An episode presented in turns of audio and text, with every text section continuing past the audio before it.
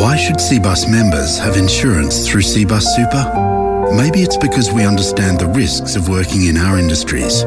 Maybe it's because we offer cover that is tailored to protect building and construction workers, even those working at heights. Or maybe it's all of these reasons. So why not consider CBUS Super? CBUS, for all of us. Consider if CBUS is right for you, visit cbussuper.com.au for a copy of the PDS.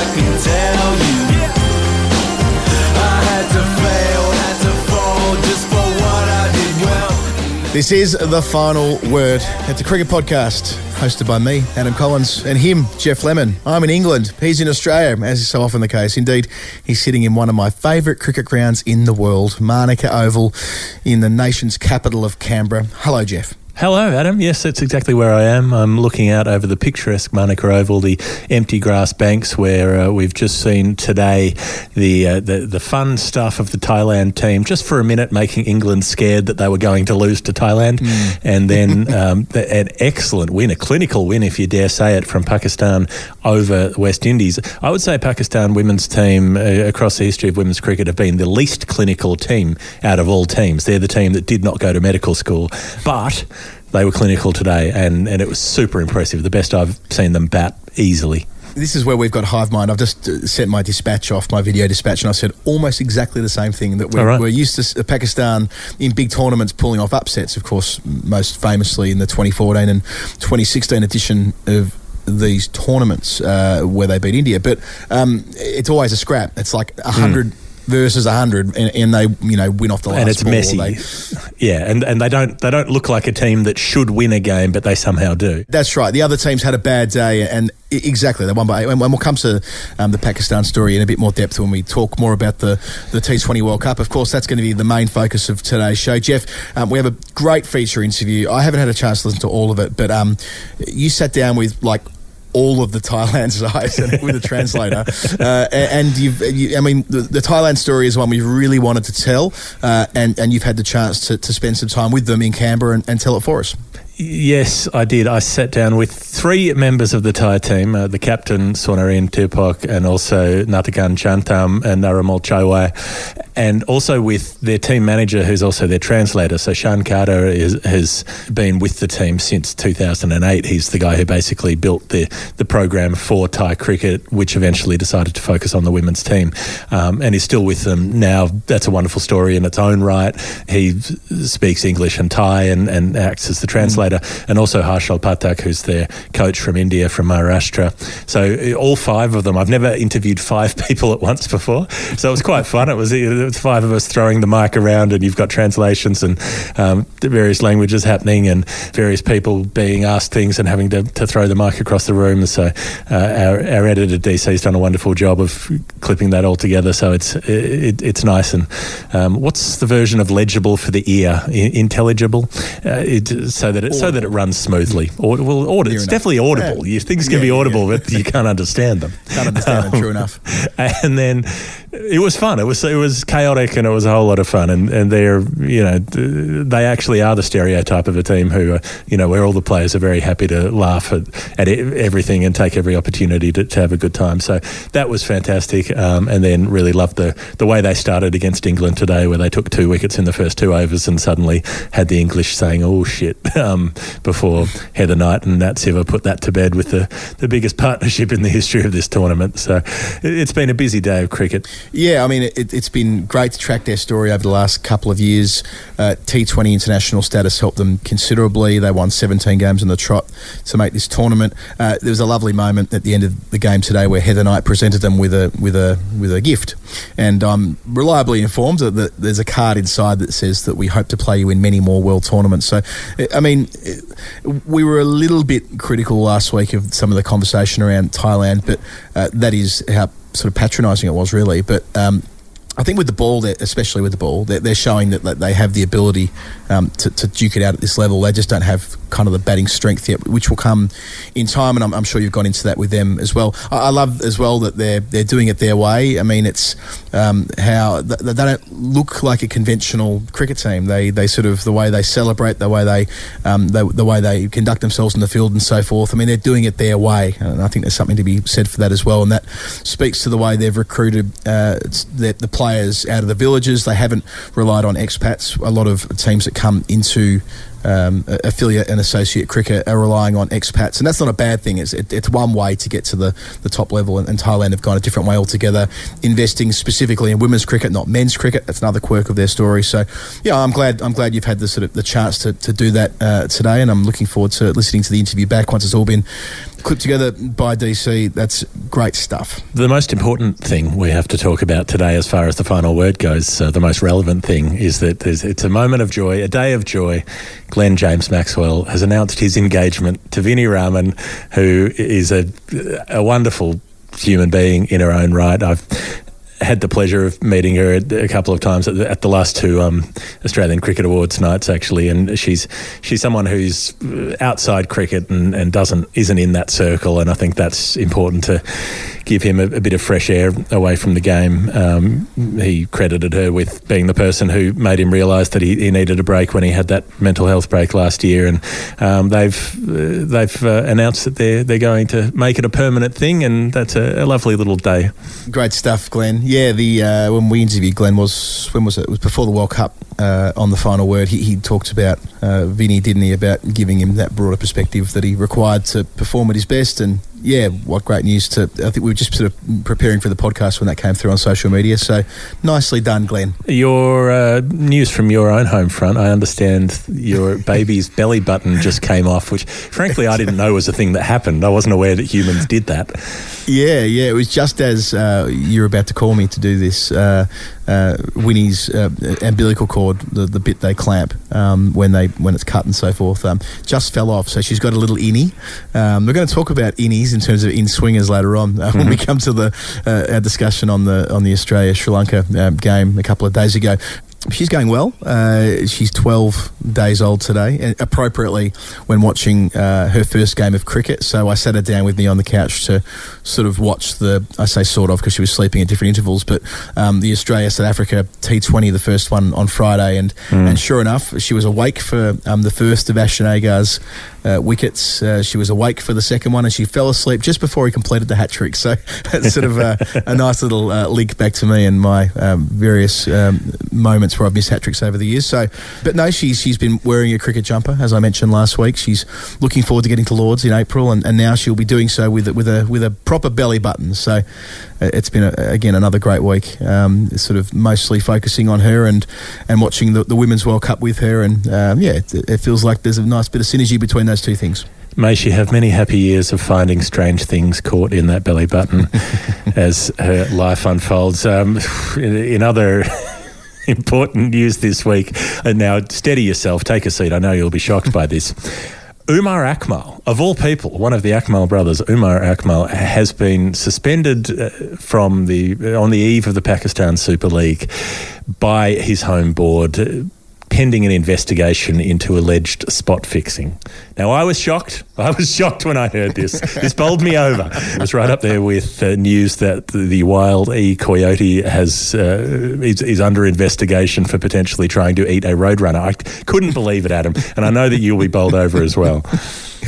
Yeah, it, it's unfortunate that, uh, that, that, that, I don't know what can you say. Uh, sometimes th- these things uh, seem foretold, and and uh, with Umar Akmal for I don't know why, but it, it just felt like this might happen at some stage, and um, probably and because of all of the supremely dodgy shit that he did, like refusing well, to play if his brother got dropped from the team, or or it was yes. only a few weeks ago he just got a reprimand for exposing himself at a training session. So basically, Umar Akmal's always been a bit fat for a professional player, and they were putting him through a, a punishing training regimen to say you have to get fit if you want to play for Pakistan again, and he was uh, he was so exercised, if you will will, the, the, the different spelling. He was so, uh, or the different meaning, he was so annoyed by being forced to do physical labour that he just got the prawn cocktail out at training and waved it around at the trainers to signal his displeasure. Now that's a unique way of, of, of conveying annoyance, but it was Umar's Imagine, way. uh, imagine just getting the old boy out to say I'm not, I'm not happy with the way things are going. I mean, Imagine I- I- service is I- a bit slow at a cafe, and you're like, "Well, let me put my cards on the table." And by cards, I mean penis. oh, oh gosh, you can't, you can't do that. I mean, I know he's, I don't know, I know he's too fat to be an astronaut, as Prince Philip might have said. But uh, the, but uh, I'm, I'm bowled over by that. I didn't know. I, I'm, I'm surprised that didn't sort of enter my. It's kind of right in Me my too. area. That It's been a busy Akmal, Umar Akmal a few weeks, I've got to say. all right. Well, Umar, Umar Akmal got his old boy out, and now he's getting done for match fixing. So you know, another week, another story. Another week in the life. So yeah, he's suspended um, there with strong suggestions that on his phone there, which has been seized, there there have been found uh, messages which may indicate a willingness to alter events in the first game. I wonder whether the phone also shows a willingness to, to get the to get it out at different intervals as well. They might find more than they bargained for on that. How on many that other device. protests have involved the the fresh air downstairs? Um, that's Yeah, what he I goes to to know. a he goes to a climate he goes to a climate change protest and just just just unfurls it. He's rather That's his- he's carrying a, a banner that is just a large close-up HD photo of, of the Akmal jewels. Well, look, uh, who knows? It's been an eventful story for the Akmals, um, the, the, the whole family. I think the third brother, you know, because obviously Kamran and Umar have taken all the headlines. Maybe the third brother's a sweet, innocent boy, and and he's been unfairly maligned because we haven't heard a peep from him. But you Yeah, know, look, that's what's going Handsy. on. um, well, anyway, so that, that was not a not a great surprise, and, and the other interesting thing is that I've being at the match today, I've been given my free World Cup backpack. Now, this is a weird thing Oh.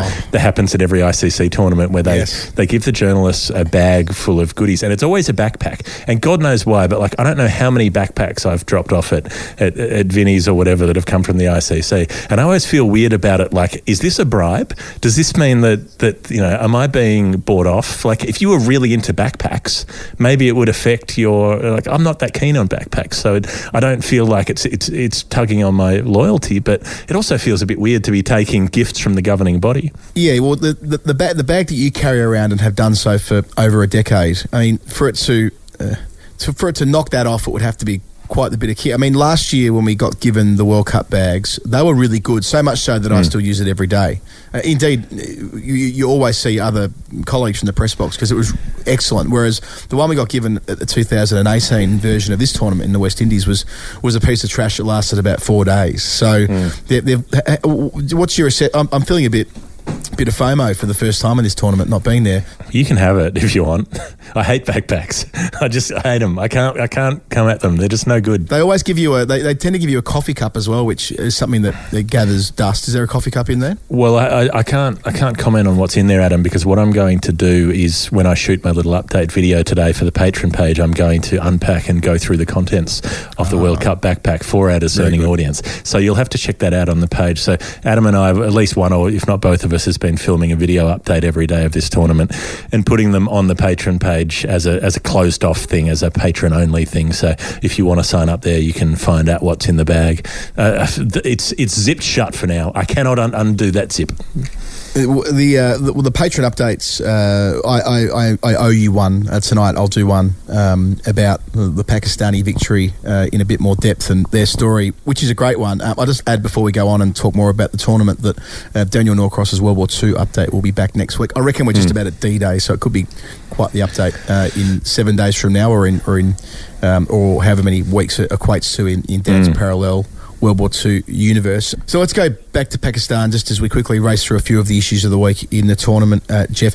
Uh, I always sort of come back to this, but it's easy to forget that in 1998, when they came to Australia for the Women's World Cup, uh, it was under threat of death. There were death threats as they were leaving the country. They had to sneak out of the country. Uh, they, um, they, uh, you know, there were editorials uh, when they went to India in 1997 for the World Cup there, which was their first global tournament, um, calling for some of them to be executed. I mean, this is a.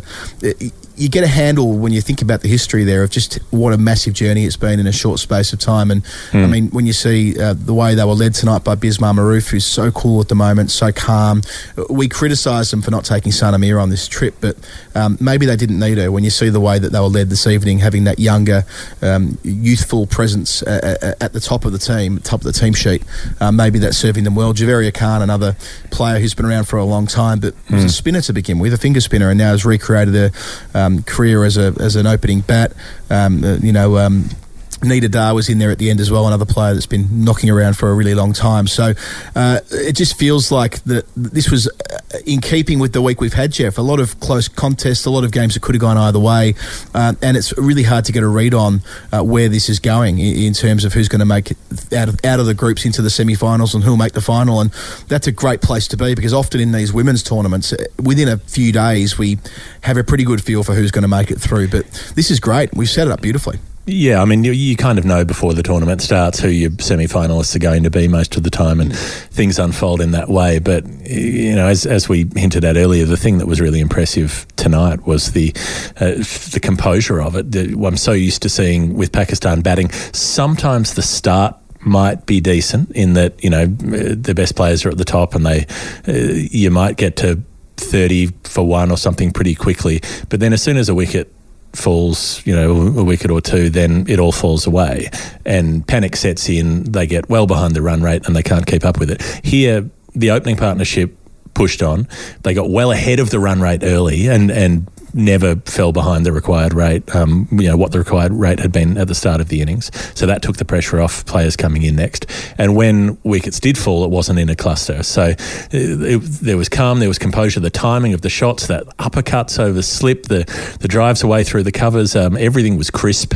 And, you know, the way that chase, uh, the, the, the Pakistan of old would easily have muffed a, a, chase of six and over. That would have been beyond them uh, against a side like West Indies. In this case, they did it almost without breaking a sweat. Six and over is enough to beat Pakistan nine times out of ten. Remember that this is an observation that Mark Robinson used to make when he was coaching the England side that a runner ball is quite a lot chasing in women's cricket historically. I mean, you can see scores that are well in excess of a runner ball, but often that's the team batting first. You don't usually yep. see teams haul down massive totals the way you do in men's cricket, uh, and that'll change over time, I'm sure. But that's just a feature of the, the data as we know it, the data set that, that we've had coming into this tournament. So I must admit, at the halfway mark, despite how impressive Pakistan were in the field and with the ball, I was kind of thinking that you know a more experienced opponent in the West Indies who have uh, played more big time cricket of course, they won this competition back in 2016. Um, probably at least half the side that are playing, who were playing today, played in that final against Australia when they held their nerve really well mm. at Calcutta. So my logic was that players like Stafanie Taylor, Deandra Dottin, and co uh, would be able to just find a way through. Uh, and it was the complete opposite. So much so that when Bismah came in and went at the loss of the second wicket, or sorry, no, she came in one down in the eighth over. Tons mm. of work to do. Uh, probably needed even the you know, second just wicket. on six and over. Even the yeah, second, even the second it's, wicket. It, it's 77. They still needed 50 at that point, and, and Yeah, they were two that- down. And at that point, Pakistan of old would easily lose a match from there. But, but this is the difference, right? So this is where I was really impressed by Bismah. So Javeria was player of the match, but Bismah, um, she lifted the run rate at that point. She didn't want to leave it until the last over. She didn't want to leave it to anyone coming in after her. She took responsibility for the chase. That that's that's good game awareness. It's uh, knowing her side, knowing the history and all that goes hand in hand with that, um, and being able to um, take control. Uh, so you mentioned off the top it was clinical, and on paper that's exactly what it looks like. And it's great for the tournament because the West Indies, who didn't do well enough against Thailand to get themselves a net run rate boost, uh, so they'll need to beat England and South Africa to progress. England dropped their first game to South Africa, so they need to beat Pakistan. Uh, and then you've got South Africa, who, who obviously will have to play Pakistan and the West Indies, who have had in the past a good record against them. So really, we still have a situation where four teams could make it through from that pool. The only team that can't qualify is Thailand. And yes, in all probability, England and South Africa will, will make it, and the Windies won't do well enough to recover from here, and Pakistan will fall short against one of South Africa or England. But the fact that we're nearly a week into the tournament and we can say that four teams could find a way through to the final couple out of that group is a really good hmm. sign. a big week or so, and, and all in Group B for running out the non-striker or failing to do so. Ayabonga oh. Khaka for South Africa, Catherine Brunt for England, and today as well, Hayley Matthews against Pakistan had had a, a case where the non-striker was about a metre and a half out of a ground. Oh, really? Well, n- none of yeah, that. Missed that. Well, it was happening. Um, she there was a delivery where she where she stopped, and, and I don't think she sort of formally gave a warning, but she stopped and kind of made it known that she noticed. This in all three cases didn't affect the run out because you know players are, are, intimidated by the blowback that they'll get or, or they adhere to the sort of self-righteous stuff that um, that people came out with you know when, when Catherine Brunt was discussing dis, uh, discussing it and Heather Knight said oh it doesn't involve any skill and therefore we, we wouldn't want to do it. So uh, it, it's it's been a, a sorry week for um, holding players to account at the non-strikers end. I thought we turned a corner over the last 12 months on this in that the discourse around it was far more mature. I think the Ashwin uh, episode last year, it, it, was such a big story, and because there's no international cricket going on during the IPL, it was the only story in world cricket for a good few days there perhaps if you didn't think about it before, you were forced to consider it for the first time, different opinions and whatever else. And during the Under 19s World Cup, the episode a couple of weeks ago, we, we talked about that interaction between, was it Pakistan and Af- India, Afghanistan? Possibly? Afghanistan, sorry. Afghanistan and Pakistan, sorry. And, and it was more mature, the way people were talking about it. But I don't know whether that extends to the playing group. So, out, off the pitch, and former players and commentators and pundits and, and so on, I think have broadly arrived at a almost a consensus opinion, which is that we don't want to see it, but um, but it's in the laws and it's in the playing conditions for a reason, and, and we sort of proceed accordingly. There's some outliers, but I think that's nearly the consensus position. But the players are at the other end of the spectrum. You mm. mentioned Heather Knight's commentary. It's not as though Heather um, wouldn't have thought about this, and Heather's, Heather's a very intelligent person, but she's hard and fast. And Catherine Brunt was relatively hard and fast when, when she was asked about it as well. Likewise, Marizanne Kapp when reflecting on Ayabonga Khaka, who, who didn't run Catherine Brunt out earlier in that game. It's as though the players are now saying, no, no, no, we won't do it. And I don't know whether that leaves things. Um, that's it's it's confusing that development because mm. had Brunt ran out Sune Luus and people got stuck into me. I did a Patreon update about it and a couple of people on Twitter um, took issue with my observation, saying that well, it didn't matter because Mignon du Preez hit a six the next ball and a four the one after that, and they would have won the game even if Brunt ran out the non-striker. But as Geoff, you pointed out after the Leeds uh, Ben Stokes miracle, mm. when one event changes, the whole atmospherics change. You, Everything you after assume, that changes. Exactly. You can't just assume that the same ball would have been bowled to to du Preez had the run out been affected and, and the mm. ball after that and so on. It's too reductive. So, um, it, yeah, it was a shame that it, that it that played, played out that way. But as a lot of people also said at the time, we've been trending towards something like this. Um, we've been trending towards this happening on a on a bigger stage in a major tournament. And yeah, who knows? Maybe between now and the end of the competition, someone will have a crack at it because we are seeing batters still routinely uh, mm. leaving their ground well before they should. Well, you'll be pleased to know that in the chat with Thailand, I strongly advocated to those players that they should um, they should consider it. You know, and they should, they, should, they, they, they, weren't entirely unreceptive. I'll put it that way. Um, but, but, but, listen on to hear that. So uh, Sri Lanka have been good. They they pushed Australia very close the other day. Australia and England have both been ropey, and so that makes things interesting. You know, Australia losing to India and then really struggling to get past Sri Lanka, managed to win the run chase in the last over, but only with the help of a, a number of drop catches and um, lives for Rachel Haynes and Meg Lanning. And you know, New Zealand will have a, a blockbuster against India and, and, another against Australia. So there've been lots of tight games and, and a huge amount of uh, interest in what's to come. Those groups are looking great. Yeah, I think uh, for the competition, a great result that Australia lost the opener. Um, it means it means that Australia need to win every subsequent game to make it to the second round in Group A and then the final at the MCG. And you know, I wonder to what extent that that uh, that sort of world record attempt.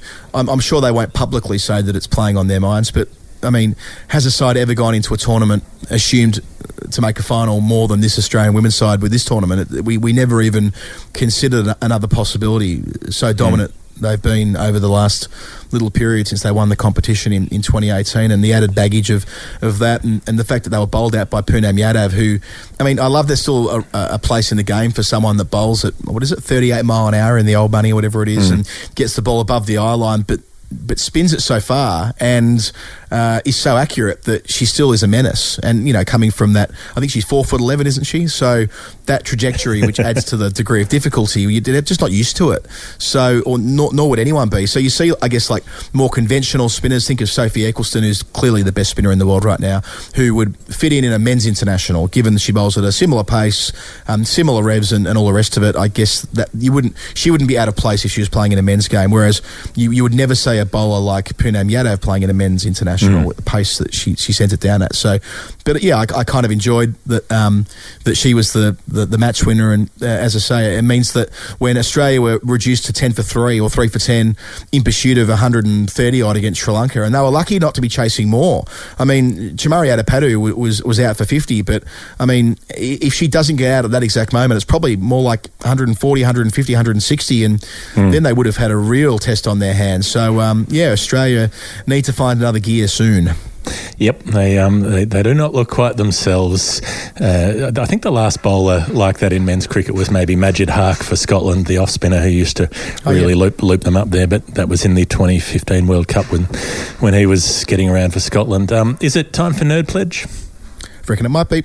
Nerd Pledge, the game with nerds, the game with pledges, the game where people get on our Patreon page in order to uh, try to help us keep the lights on at Final Word HQ. And uh, instead of subscribing with a normal amount of dollars and cents, like a round number, they instead send us a number that relates to cricket. But we have to work out how and why. The first Nerd Pledge that we've got coming through today is from Jackson Stewart. And Jackson Stewart has sent in three dollars and six cents, three oh six. Well, okay. When we're getting numbers in the sort of low 300s, I often think Australian cap numbers because that's when there's a generation of players who who were meaningful to a lot of people who are sort of fall in the demographic of our audience in terms of age range and so on. But I'm not sure if Jackson Stewart is a big Bruce Laird freak. Maybe, maybe he is, um, but Yeah. it, it doesn't necessarily sing to me off the page. Jackson Stewart. I'm just trying to pick up some clues from the name. You, you mean business if your name's Jackson Stewart. You're not fucking around if your name's Jackson Stewart. it's, it's a tough name.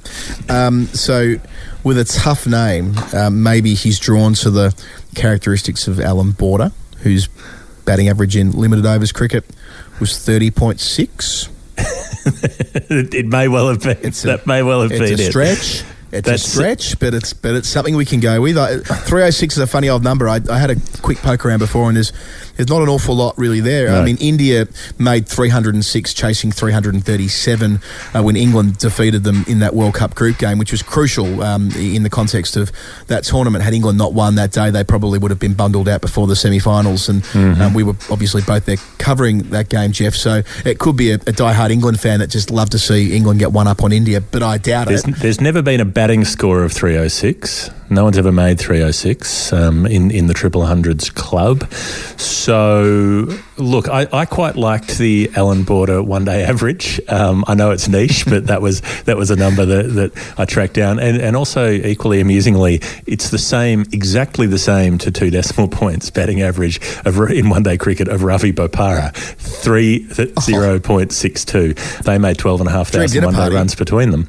And, and and you might not think that they're on the same level, but Ravi Bopara made three and a half thousand one day runs. He played 120 odd games, so he's you know no slouch. Um, so maybe it's a maybe it's a Ravi Bop slash AB um, fan club meeting. Who knows? Well, the Recall Ravi movement it remains strong on social media. Uh, The uh, well, we can call him now the former Essex champion. He's he's moved clubs between seasons, but he'll be playing at the Yep. Birmingham Phoenix. I think it is in the hundred. I'm pretty sure he's.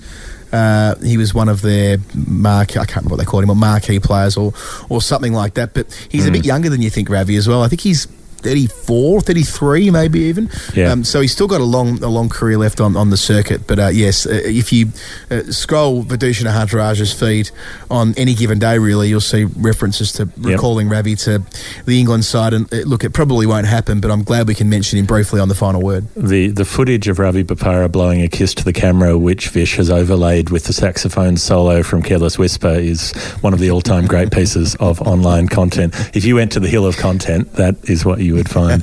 Um, Did you see that you were? Did you see that our, our, patron Matt Clemo uh, went to the hill of the, the hill of content uh, yesterday and sent you a Yes. photo from there? I, I, I appreciated that. I, I love when, when people listen to the details. I had a, a lovely tweet during the week from somebody quoting the Shane Watson, Hey Watson video from the 2013 Ashes, you know, a specific line of it in conversation with someone else. That blew me away. Somebody actually remembered what I said in 2013. What was the line? Do you recall? Uh, it, it was um, the, uh, that that when you're challenging a DRS line, it's good to be right, and that you can remember this with the acronym IGTBR or the helpful mnemonic "I grow tomatoes, bro." Respect, um, which which I'd completely forgotten I ever said, but um, but my correspondent had not. So so cheers there. So Jackson, uh, we're going to go with Allan Border's one day batting average, but you can let us know if that's wrong. Our next nerd pledge comes from Gopal B, and uh, now it's a number that we had last week in 233. So I was wondering if Gopal was listening last week and thinking, ah, curses, 233, Rahul Dravid at Adelaide um, in, in the famous match where Ponting made the double and Dravid made the double and India won. But then I thought, maybe it's not Rahul Dravid. Maybe it could be Carl Hooper against India in Georgetown, Guyana in 2002, I reckon. Sort of early in, Chris Gayle was was playing. You forget that he was playing Test cricket so early, but he was in that match. Uh, but Carl Hooper made 233. Batting in partnership with Shivnarine Chanderpaul, who made 140. The Windies made a Levi's 501. And it was a lovely thing because they were two hometown Guyana boys who both made what were their top scores at the time in Test cricket. And then there's still a Dravid link because Dravid made 144 not out in India's reply, and then it was a draw as it got rained off. So that's my That's that's, my. What do you reckon, Adam? Yeah. Yeah, it's lovely You research. it? It? must be at the very end of. Oh well, I, I more than take it. I endorse it. But the um, the it always reminds me that Carl Hooper is the answer to a, a piece of now outdated uh, trivia because you you ask the question who who is the the only cricketer who uh, took hundred catches in both formats of the game when when there wasn't a third format, uh, who uh, made. Uh, a century in both, took 100 wickets in both, and A double century, I played, reckon. played think. 100 games of both. No, I- it was I- played 100 games in both. He never made a, a, a one day double hundred, but um, but Carl Hooper. No, but was- but, was but he made a test double. I think that was wasn't that the distinguishing feature that meant that it It was wasn't the- also well, the Jacques distinguishing- Yeah, well, no, like, I'm not sure whether that's why it wasn't. Jack, this kind of fits in before Jacques Kallis broke all the records. If you know what I mean, this was a this was a pre Jacques Kallis. But it remained true. It remained true until the very end of Jacques Kallis's career because he only made a double right at the end. Oh, right. I see. I see. Well, this might be the game that allowed us to say that about Carl Hooper. Better still. There you go. Very Yes. much in final word. That, that was an Adam White um, trivia question, wasn't it? I don't remember. I know. I actually know who it was. Chris Barrett. Chris Barrett from the uh, Sydney Morning Herald uh, first uh, first laid that on me one day uh, many years ago. So, but quite possibly Whitey as well. Um, Hmm. So um, uh, I know Whitey's probably listening. Uh, g'day to you, and uh, thank you to Gopal B for your nerd pledge. Yes, and uh, thank you to everybody who's been sending them through. We've got a, a good stack now, so they're dating back a while. So the the first one we read today came from January the third, I think. So if you have sent one that we haven't got to, we will get to it pretty soon. But if you were after January 3rd, that's why you haven't heard it yet. We're working our way through the list. The last Nerd Pledge number for today comes from our good friend who really doesn't need to be supporting our show because he already supports our show in many ways, but that's what he does because he's a, a lovely chap. So he's come in with 108. What does 108 mean to you, Adam? Well, b- before turning to the number, I- I'd note that Facebook just told me a little while ago uh, that we're celebrating our 13 year friend anniversary on that platform today, Dono and I. Mm. Wow. They proceeded to ask me a quiz, which I got one out of five questions correct. So um, let that not reflect the friendship between Dono and I. Uh, it's, uh, I 20% remember- correct. I think that does sum up the friendship is that it's been 20% it's- right and 80% wrong. Well, yeah, during the week, I don't know how this came up in conversation, but during the week, th- there was some back and forth with a friend of mine about when Dono was the ACT air guitar champion in 2008 and hmm. 2009, which led towards a, a Today Show appearance where, quite savvily, Karl Stefanovic turned the microphones down when Dono was on air. So he'd be doing the whole interview mute because it was air guitar, of course. So it was quite a. quite a quite an enjoyable uh, part of that uh, journey, which culminated in Dono being on page three of the Sydney Morning Herald. There was a feature written about him by Yuko Narushima, uh, detailing why he had a, a duck stuffed down the front of the um, the skinny what would you call them um, leggings that he was wearing um, when running around stage like a maniac. But it was it was a good time, and I'm, I'm glad Dono has formally joined the show by Nerd mm. Pledge, having been with us since the start. Really. Well, I, I, had to do a fair bit of detective work on Dono's pledge because I knew that it would be something that wasn't obvious. I was thinking, you know, 108's what Simon Katich made when Phil Hughes was making the first of his twin tons in Durban. Uh, 108 was what Salman Butt made in Sydney on the tour before he probably started his match fixing career in 2010 or whatever it was when uh, when Pakistan somehow lost that yeah. SCG test. Uh, so I was like, you know, maybe there's a connection there. And then I realised that Dono was at our show in Manchester, our live show, where we went back mm. through the history of the Ashes at Manchester.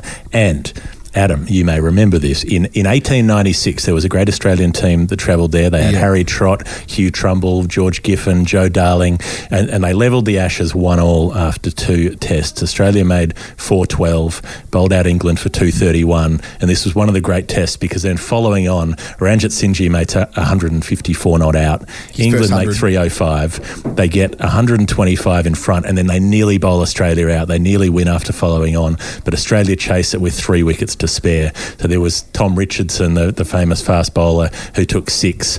Uh, but the, the difference in the match in the first innings Frank Iredale, the uh, the staunch opening bat, made 108 for Australia, and that's what oh, I'm going Geoff. with. That's my tip for, for Dono. It's Frank Iredale. That is so good on a number of levels, but yes, the, the a great throwback, and I'm sure that will be it from Dono. When, when you asked me what could it be, 108 Dono, I said well, it's going to be something weird because um, it's him, uh, yep. and this ticks that box. It is weird. It, it, it links a lovely link back to the, the live show in Manchester and a, and a famous Australian victory. So um, beautifully done. And as I say, um, Ranji's 154 not out was his first century. I think I'm right in saying in in Test cricket as well. So mm. plenty in that Test, and uh, and thanks to, to Dono and thanks to Gopal and thanks to Jackson Stewart for being part of Nerd Pledge.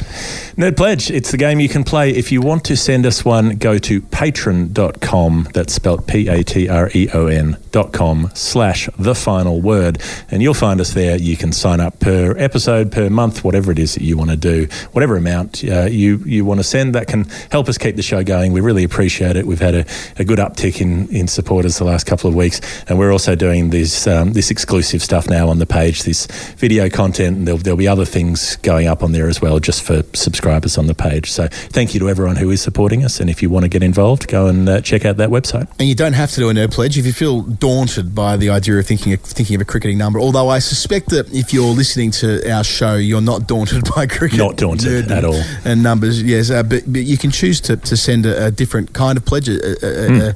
a, round number. And Emma Colville, uh, Tim him uh, without last name, uh, David Varley, and Josh Peeney have all done so during the week. So um, they once performed in, in a super group, the four of them, and now they're wow. um, four of our um, super subscribers via the Patreon page. And of course, you can be part of that too at patreon.com forward slash the final word. Thanks to everyone who's got on board over the last couple of weeks uh, since we um, explained that we'd be doing daily updates during the Women's World Cup, and they're going really nicely. So jump on board now, and you get to see Geoff from the grounds and me from the sofa with Vini. Yeah, Emma Colville, Tim, David Varley, and Josh Pinney were, you know, their music taught me that it was okay to be weird. You know, in, in the, the, the, the from from the suburban Australia of, of the, the mid '90s, it, was their alternative pop punk that just uh, just showed me that you could mash genres. You know, they were they were one of the early punk bands to bring a turntable into the mix. You know, they the, there was. Uh, sort of flavors of hip hop in some of the crossover before Sublime did it. You know, they, this is what these guys were doing. They never had a name. The band never had a name. You just knew who they were. Um, the David Varley's actually, I, I assume it's the David Varley who I know, who's an old friend of mine I haven't seen for a long time, but who, who's probably. Um, probably still hopeful of representing Hong Kong at cricket. I think he's been been uh, pushing that case for a long time. He might be he might be nearing forty by now, but I'm sure he's keen. And with that link from, from Hong Kong cricket, let, let's move to, to Thailand cricket. Let's take a break on the final word. And when we come back, it'll be Geoff with the Thailand women's cricket team. This is Felix White, and you're listening to the Final Word Pod with Adam Collins and Geoff Lemon. Before we get on with our interview of the day, there is one new segment that we have to do. Uh, you know, if you've been listening to the show, that we're friends with Cbus Super, and so the new segment that we've come up with is the Cbus Super Performer, where we choose our person of the week. It's basically Hall of Fame, but uh, for what has happened in the interim since our last episode, who who has impressed us in some way in the cricket world around this week? And I think Adam and I we discussed this before the show, and, and we both agreed that Udeshika Prabodhani, the left arm swing bowler for Sri Lanka, the way she knocked over Alyssa Healy and then Ashley Gardner, the two of the most dangerous strikers in the Australian team, and really put the shivers through Australia with balls that absolutely hooped. Now, you you were messaging me during this match, going, um, Prabodhani thinks she's Mitch Starc now. It, it was incredible stuff. Yeah, that's right. That that first delivery, the second ball of uh, Sri Lanka's defence that she bowled to Healy was an absolute jaffa. The stuff that left arm over the wicket swing bowlers dream of, clipping middle stump and then doing virtually the same thing to Ash Gardner a couple of overs later, albeit with not a lot of footwork from Gardner. But all the same, it was a, a fantastic start to their defence, and they didn't get over the line, but it was a, a real standout moment. And Geoff, it was in the same week that you mentioned Mitchell Starc, the same week that Mitchell Starc, the the, the, the big, uh, tall Australian left arm quick, uh, did something similar to Quinton de Kock at the start of the uh, T20 International uh, to begin that, that series as well. A, a, a, piece of bowling that went around the world and went viral because it was just so magnificent. Um, had middle stump cartwheeling. Yeah, I, think that ball from Starc was actually on track to hit leg stump and then swung back so viciously that it hit middle. So uh, I think in a week where both of those things happen, we can say that uh, Udeshika and Mitch Starc are the king and queen of left arm swing this week. I particularly liked that Prabodhani isn't someone who Australia would have been worried about. She's rarely been effective against Australia, averaged 145 against them in one day cricket and 106 in T20 internationals before that match.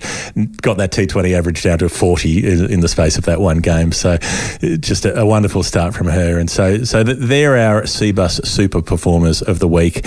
Um, and, and that's because we uh, have a relationship with Cbus Super. The good thing about Cbus Super is that um, they handle investments, they handle products and services that are tailored to meet the needs of people in the building and construction industries, but they can also take care of people in other industries as well. Uh, but one of the things that's important in building and construction is having the proper insurance insurance, and, and they can offer fit for purpose insurance for people in those industries as well. So they're a good bunch if you want to get your superannuation or your insurance sorted out. You can find them at cbussuper.com.au. Uh, to, you can get a PDS to find out if that's right for you.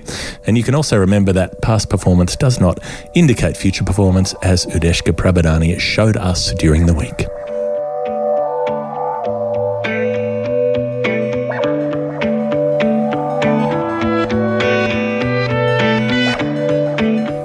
And now back to the show with Geoff and the Thailand cricket team. This is the final word coming to you from Canberra, and the only thing we can say is Sawadika. Sawadika. We're, we're here with uh, several members of the Thai national team uh, and the coach and the, uh, the, the general fix it man. So, for, why don't we go around and give introductions? Everybody can introduce yourself and, and let us know what your job is with the team. โอเคค่ะ ชื่อสอนลินทิโพธค่ะ ชื่อเล่นชื่อน้อยเป็นหัวหน้าทีม ทีมท่าไทยตั้งแต่ปี 2007 จนถึงตอนนี้ปี 2020 แล้ว so my name is Sonarin Tipot I've been the I've been the captain of the Thailand team since 2007 and now it's 13 years past and I'm still the captain but you're not exactly the captain no, yourself, I'm not so the you captain. better introduce so yourself. I, I am time. Sean Carter, so I am the manager of the Thailand women's team. Mm-hmm. And uh, let's go around the couch. สวัสดีค่ะ ชื่อนฤมลใจไวค่ะ เป็นอ่าแบตเตอร์ค่ะ My name is Narumon Jaiwai. I'm a bat batter. And Natakan.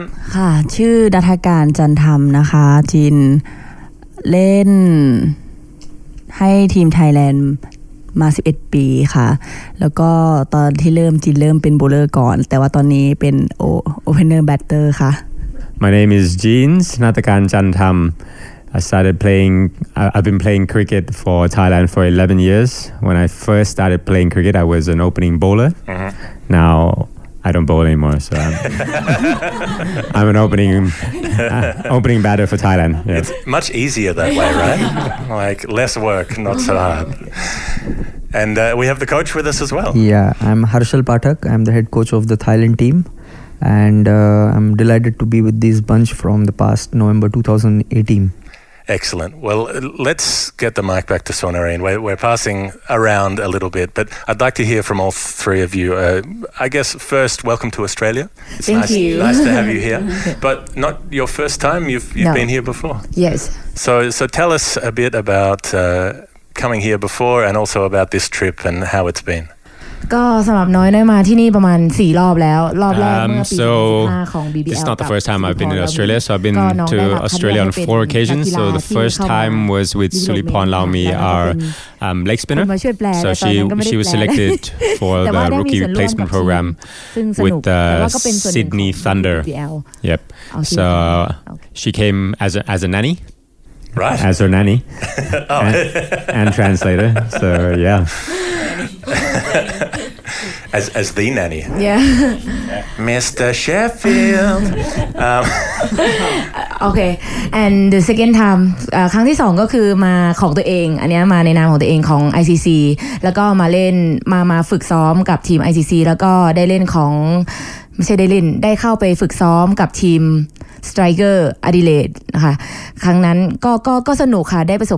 The second time I came for myself so I was selected for the placement program as well. so I was with the Adelaide Strikers lots of experience lot of things to take back improved my game a lot as well. Mm. And and you spent a lot of time with Charlotte Edwards right at the Strikers and, and became friends with her. um, Charlotte Edwards Sophie Devine Suzie Bates it's making sure you know, these are people that I, I watch on TV and then I'm, I'm right in front of them and next to them in the same team with them. So, you know, it's a really exciting experience for me. So uh, I'd like to hear from Naruemol and Nattakan as well. Now you're here for a World Cup you you got to play against the West Indies the other day. Finally, get started, you know, um, because there's so much waiting. But then you actually get to play your first match. So Tell me about the feeling of playing that, that first time and, and how exciting that was. อ่าก็ก็ตื่นเต้นค่ะ ตื่นเต้นมาก แล้วก็เหมือน Really เหมือน excited เป็นสิ่งที่เรารอคอย to, to get on with the World Cup. It wasn't it wasn't like a, a nervous kind of excite, excitement. It มัน was ไม่ใช่ความ raring to go เขา kind of เป็น excitement, ตื่น get เต้น on ใน the ทางแบบ field. You know, positive ที่จะที่ because จะอยากแข่งที่จะ it's อยาก it's ลง what ส we've นามอยากไป we've worked ตี for ใน for so ที่ long, ที่ and you know ที่ it's ดีที่ it's เขา that เตรียม it's ไว้ that สำหรับ reala- เรา reality ค่ะ that we're อยากไป we're, ฟิลใน we're ส waiting นามที่ to happen. ได้ So um, wanted to get on that ground, playing good decks ยังไงก็ไม่น่าจะเก็บนะตื่นเต้นที่จะได้ได้แบบว่าเล่นในแบบว่าสภาพแวดล้อม um, dive around on really lush green grounds. Yeah. Yeah. So makes a uh, difference right? makes a difference yeah. And and that kind you know playing at the WACA what was the experience like? Um, ของจีนจริงก็ตื่นเต้นค่ะเพราะว่า excited as well? you know, excited to get on with the game as well. Playing West Indies first first team up was uh, because West Indies is such an aggressive team hmm. batting wise. You know, want, she wanted to see how how they would play against us, and also also for her as a bats, bats, batsman to get on the wicket and you know uh, show show her skills. Yeah. Okay, I'd like to hear from all three of you Simple question: Why cricket? Cricket is a weird sport. You know, it takes so long. It's tiring. All your muscles hurt. Why? Why choose cricket? What? What made you like? What made you love cricket? ตอนแรกก็ก็ไม่รู้ค่ะ ว่าว่าคริกเก็ตคืออะไร Personally, ทำไม um, ทำไมถึงเล่นคริก she เก็ต likes ก็แค่ to- อยากเล่น เพราะว่า she มันเป็น likes กีฬา to ใหม่ be อยาก challenged. อยากให้ประเทศไทย So รู้จัก it- คริกเก็ตเพราะว่าเรารู้สึก cricket is ว่า a new พอ sport มาเล่นปุ๊บอ้าวมันเป็น and กีฬาใหม่ very new, ที่ very คนอื่น alien to รู้จักได้ Thailand. อะไรเงี้ย So แต่พอ by มันมาเล่ taking นแล้ว that มันก็มี that บางอย่างที่ opportunity, มันน่าสนใจ she อ่ะ could บางอย่างนั้นคือความ um, ท้าทายในตัวเอง probably ไม่ว่า tap อะไรก็แล้วแต่ into มัน the มัน Thai มีความ people ท้าทาย or บาง like อย่าง show อ the ยาก Thai ที่ people ทำแล้ว that there's a ด้วย new ความที่ sport เรา on เป็น the รุ่นแรก table. ของ Mm, ข You อง know, ไทยแลนด์ every เป็นรุ่นแรก everybody แล้ว can เราเราอยากทำให้ uh, มัน can พัฒ try it นา out. ด้วย But then ด้วยชื่อ also เสียงด้วย cricket ด้วย has พัฒนาการของ lots- สปอร์ต lots of- ด้วย lots of นะคะ things, อยากให้มันพัฒนา um, ในไทยแล้วด้วย to, ด้วย to มือ find ของ out เรา about, เองนะคะอืม which were interesting. That's why she was drawn to the sport. Like different challenges. Yeah, different challenges. Yeah. Naramon? ค่ะก็สำหรับยุยยุยชอบชอบการแข่งขัน She's very competitive by nature. She likes to win. She wants to win. เที่ยว So yeah, and also she likes being a แล้ว tourist. ก็ชอบเที่ยว So you know she gets the both best of both worlds. So you know, compete one day, go out sightseeing one day. So you know she's got it all set. But um, she can't really pinpoint when she fell in love with cricket. But but she knew like deep down that ไปตก It is the sport for her right ค่ะก็ของจีนจีนเริ่มตอนเด็กก็เพราะว่า so she started playing when she was nine yeah so it's like plas- plastic ball cricket and she just liked to interact and play team sports and every time you get a wicket you know you're always celebrating so she loved that part of, of the game. So like every time you got to get a wicket you know so just for the celebrations. Yeah just for the celebrations don't like batting don't like bowling just eh, wave your arms in the air. Beautiful.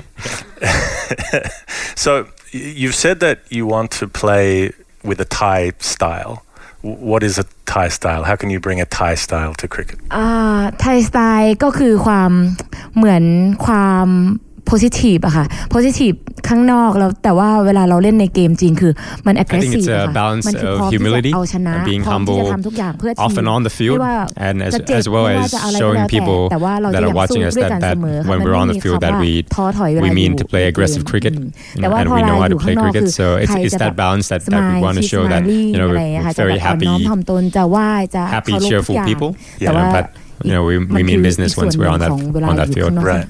And and humility part of that is the why, which is Yes. important part of Thai culture, the the bow when you greet somebody and you've made a point of doing that as a team at all of your games. ใส่ไทยสไตล์สำหรับยุ้ยนะยุ้ยคิดว่าเราเหมือนที่พี่น้อยบอกค่ะว่า เรามีความอ่อนน้อมถ่อมตนและเราเคารพการ a ตัด key สินใจ key ของ factor in our team ของ is กรรมการ is about แล้วก็ about family เรา how we ในที keep ม the เรามี balance ความ and um, also cheer each other on if even if you're having bad day on the field you you're not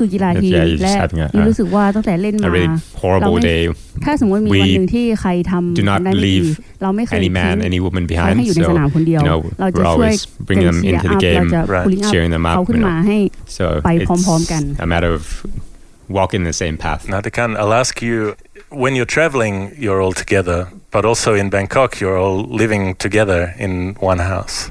Uh, the, how do you survive living with all of your teammates for all of this time? อืมจริง ๆ การเราอยู่ด้วยกัน I mean ที่บ้าน since we know each other very well they know each each other very กับ very ทุกคน well เขา it, หมายถึงทุกคน it's not a struggle or um, there's no extra effort that's made into a เรารู้จักกันอ um, ยู่แล้วเรา living เรา together ใช้เวลาด้วย so กัน because they're very ด้วยกัน comfortable อยู่ in แล้ว each other's ก็เลย company ไม่รู้สึกว่าจะต้อ you ง know and they ปรับตัว do every, everything together so there are things that เปลี่ยนแปลงใน you know ทางที่ there might ดี be ได้แต่ว่า courtesy รู้สึกว่า issues that you, ให้อยู่ everybody could do better in the house but เพราะว่ามันเป็นความสำเร็จ yeah but that's that's all a part of living together so it's yeah there's no there's no struggles no cat fights If you're playing since you were nine years old, did you, your family play cricket? Well, how did you how did you play cricket so อื young? มไม่ได้เล่นเลยค่ะ เพราะ คือ her family just พ่อแม่ her mom and จี dad จะ just ติดตาม comes จี to น pick her up ตอนที่หลังจากจีนแข่งเสร็จ after the game แล้ว is ก็ over or จีนจะเป็นคนบอกว่า it's either แพ้หรือชนะ she tells them เขาจะรับ tells ผล them ได้ the แค่ results แพ้หรือชนะ we won or we lost and that's it no details. Okay, so for you two, how did your families respond when you said, "I want to be a professional cricket player," like in Thailand? ก็เขาแค่เฉยๆอ่ะคือเขาไม่รู้ว่ามัน mean what is mean อ่ะเออเขาแค่แบบว่า เออ ดีใจด้วยนะ ถ้าเราแบบว่าดีใจอะไรเงี้ยเขาก็จะดีใจทุกอย่างที่เราที่เราทำอะอะไรเงี้ยค่ะ แต่ว่าเราจะบอกทุกครั้งว่าเราไปไหนเราทำอะไรเราอะไรอยู่ whatever ตอนนี้ makes her happy มี they're ตัง they're ค์อยู่ happy นะอะไร for but เงี้ย you เอ know, ออะไรเงี้ย just, ค่ะ just คือ to จะบอกทุก enforce ความ you เคลื่อนไหว know ของ being ข mom อง or บัญชี dad ในธ so นาคาร she's จะบอก always แบบ telling them ว่า that จะตอน I've เนี้ got ย money จะไป don't เนี่ยห worry นึ่ง about เดือน me หน้า you เดี๋ยว know จะโทรหากลับมา my bank เนี่ย account is แค่ okay แค่เราไม่รู้ที่เราเป็นแล้วก็ it's not in red yet ใครห่วงใย so you can rest easy so yeah How about you? How, how did your family respond? ก็คล้ายๆกับพี่น้อยค่ะ แต่ว่าเขา so จะ similar to to Noy's Yeah. family like they, they they don't really understand the sport anyways but you know they're very ไม่ไม่ supportive ห้าม of what ก็จะ whatever บอก she ว่า wants to do ถ้าพรุ่งนี้จะเดินทางไม่ได้ and แม่สว ดมนต์ให้แล้วนะ um, อ่าเป็นอย่างนี้ so แล้วก็ okay so Her mom will always ask her that at the end of the game, did you win or did you lose? Uh-huh. And if you lost, like the West Indian match, did you, if, when you lost, did you cry? her, did you cry that day? She said no. so, but if they don't understand, maybe that's good because then, like, if you make three runs, yeah. you say, "Oh, that's very good. I made three, right?" And then they say, "Oh, congratulations." um, Shan, I wanted to ask you about uh, your role with this team because you've been there basically from the start, um, back from 2008, uh, when so Thailand was a, an affiliate up until 05 and then became an associate and then played in the Asian tournament in 2008, finished last, yep. and and that was the 2007, sorry, yep. and that was kind of the, the start of this journey now. Why were you there, and and why did you want to be involved with with what has become such a long such a big part of your life? Yeah, it's a long story actually. Yeah, so. I usually did like the grassroots programs and uh, ethnic um, ethnic development w- was with the boys at first. So the association approached me and said, "Okay, we need a women's cricket team." Like, yeah, I was like, "Hmm, okay. like, like, how are we going to do this? how this? are we going to yeah. do this? So yeah, so we had um, transition sports. So mm-hmm. girls from mostly from softball, basketball, and various backgrounds, and we formed a team. Uh, we trained for two months. Went to Malaysia. We lost everything, but when we came back, we also sat down and talked. Like, you know, do you really want to do this? You want to because what I saw was there there was a lot of potential in the girls. They had really, really good coordination. Um, movements and everything that that was needed for cricket. So they were still on. So yeah, so we we kept on practicing. We kept on practicing every day, every week. And tournament in 2009, the same tournament, we went. Uh, we lost to Hong Kong, heavy expat side, Hong Kong, um, by by a few runs. So in in the finals, so that was probably the starting point and the, the catalyst that sprouted Thailand cricket. So from then on, we didn't really look back. And and that sort of showed that there was enough possibility yeah, there. Was enough possibility. So, but it's it seems to have been so well managed with uh, a number of strategic decisions that have really worked, where you've uh, prioritised women's cricket. The women's cricketers are contracted. The the men's program isn't um, going for a, a top down system rather than trying to build grassroots. It, it, was about getting players in from other sports who had potential and then developing them, um, and also getting the cricket ground in Bangkok, yeah. which must have been it's probably the biggest part of the whole yeah. puzzle at first we started we started with transition sports, but we knew it, it wouldn't be sustainable, so we had to go back into the grassroots as well. And now we've we've laid a foundation. We probably started with three provinces at first. Now we have 14 provinces wow. playing cricket, boys and girls, under 15, under 19, and seniors. So from then on, from from there, that's that's the uh, pipeline that feeds mm. the national side. So we've got local comps, provincial comps, interregional comps. Yeah, from then on. Um, so I think from that first batch, we have three transitional transitional um, softball players, mm-hmm. and other than that, it's just product of our academy. And that's partly funded from ICC money and partly from government from our sports funding. Body, so the SAT, Sports Authority yep. of Thailand. Yep. Because of involvement with the Asia Games and, and things like that, where. Um, so yeah, their their focus is more on the multi sports, medal sports. So yeah, we, we get a, a bit of money from that as well. And there's pockets of some money for for our high performance programs and also age group developments and stuff. Yep. yep. So and and with a lot of the associate teams yep. in men's and women's cricket, we do see a lot of expat heavy teams around the world. Why is it that the Thai team is um, indigenous Thai players? I think we chose to go down this path because the only way to grow that cricketing culture in Thailand because there, there is no cricketing culture in Thailand for the locals you've it's got to be played by by locals, by ethnics. So that's that's where that's where the emphasis went, and it um, it's worked out for us. Yeah. And then there was that that big moment, and I want to ask you three about this in 2018 when you beat Sri Lanka. You know, a, a, a top level team for the first time. I'd like to hear from each of you about about that day and what it meant to you and how it felt. อ่าตอนนั้นที่แข่งกับศรีลังกาใช่ไหมคะก็ เหมือนเหมือนอ่าด้วยความตอบด้วยความซื่อสัตย์เลยคือ ไม่ได้ไม่ได้คิดว่าจะไปชนะเขา that day she wasn't looking คิดว่าวันนี้เป็น to to win or for a win but you know it was the last game of the group stages and she just had to put it all out on the table so it, it, if it clicked it clicked so it clicked for her that day and then everything fell into place and we won that game สำหรับน้อยทัวร์นาเมนต์นั้นเรารู้สึกว่าเราเตรียมตัวมาดีพอสมควรคือแบบ for that มา tournament ชนะได้ we were looking ชนะได้ for สามทีมด้วย for ซ้ำ three ที่แบบว่า wins แพลนนะคะ right แพลนสำหรับน้อยคือ and ต้ then อง we ชนะประมาณ we สาม believe that we ทีม could win like แล้ว all those three พอมัน games มันมัน because ก็ we เกมมัน prepared ก็ really well เกิดขึ้นเรื่อยๆ แต่ว่าวัน So, ที่ชนะสง um, กรารก็ไม่คิดว่าเราจะชนะ แต่ว่า even ทุกคนเล่น because ดีอะทุกคน in, in that game she said she she wasn't confident but um, how how things played out and and the rhythm of the game that, that dictated the, the victory. So also plus points in, in her captaincy that day. I think Sri Lanka, they started really well. They were going at 10 and over, but then she, she made a bowling change, got a few wickets. That, that changed the complexion of the game, that, that swung the momentum from then on into our our court so also that day everybody played their part really well ตอนนั้นก็ไม่ได้คิดอะไร รู้สึกว่าแบบเป็นแมตช์หนึ่งที่ Uh, ไม่ yeah. ได้จะ So แตก that ต่าง day, เพราะว่าทุกแมตช์อะเรา um, she treats every game the same. เราใส่ So there's not one special game or one weak game or one really strong opposition or one really weak opposition. So everything's the same. Preparation, preparation was the same. Uh, as I said, that they there was there was a momentum. There was a momentum shift when Noi changed the bowling. Mm.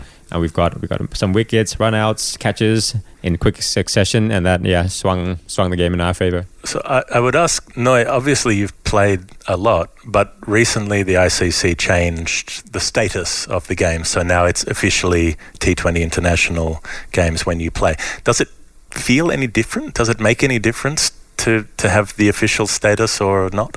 ก็ความความเข้มข้นของการเล่นเกมยัง So เหมือน she เดิม treats ยัง every อยาก game ชนะทุกเกมเหมือนเดิม แต่หมายถึงว่า before ผล we ที่ got ได้ the รับก็ status คือ until คือ we มัน got the ขึ้น status มาแบบ all มันเป็น all the กำลังใจ preparation มัน or เป็น all กำลังใจ the สำหรับทีมที่ดีมาก mental ๆ work เป็น that goes กำลังใจ into it สำหรับสมาคม is is ซึ่ง the น้อยคิ same ดว่ามันเป็น but เรื่อง it, ที่ it ดี is ที่เรา it is ควร good จะ to see ได้ that you know we've got a upgrade ranking อะไร and then ผล points ที่ that จะ we ตาม get มามันก็ it's จะดี good ขึ้น for เรื่อยๆอะไรเงี้ย statistics and แต่ everything ถามว่า but มัน um มัน it's กระทบ it's ต่ just อ really การเล่น figures ของเรา that ไหมไม่ค่ะ that เรา tell เต็ you มที่เรา or tell the world how, how well we are or how well we place but preparation mentality intensity is always the same Now, Harshal Pathak has been sitting very patiently listening while we got through the first part of the story, but you're a big part of the, the current chapter. You came on board in 2018.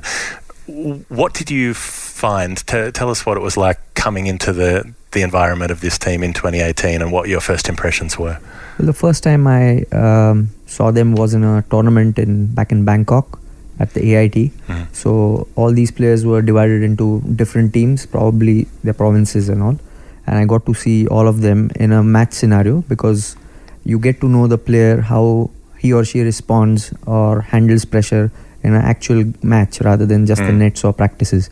So what I could um, you know quickly find out was that they had the ability to bat and bowl and field for sure and i was very excited with that that the talent is there for sure so you know uh, the only thing what we what i felt quickly was that we need to work on a little bit of the tactical aspect the mental aspect. Then once i started knowing these girls much more better in the practice sessions and all it made uh, things a little bit easier. So because there's no one medicine to one person or, Mm. or one medicine to everybody. It's differently you know no is a different person champ is Mm. different. And so you know you have to um, interact with them in a specific way which they understand and they can contribute. Also the technical aspect is different. Like you know uh, th- there would be a different technical input to genes than compared Mm. to some other player.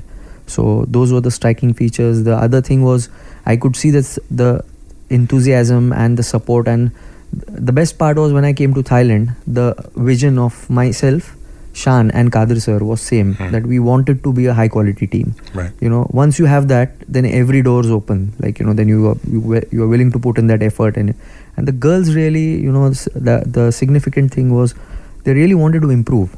That was very good and very keen very dedicated. You know you tell them one thing and they'll do that. Hmm. um, of course there's some convincing that goes into it because i on yeah i honestly believe that you know rather than just doing it for because the coach is saying no you have to understand why you're doing it. Right. So if you understand then you, you get involved in it and you have you to have make the player want to do it rather yes, than just, just obey the, the instruction of it yeah. yeah.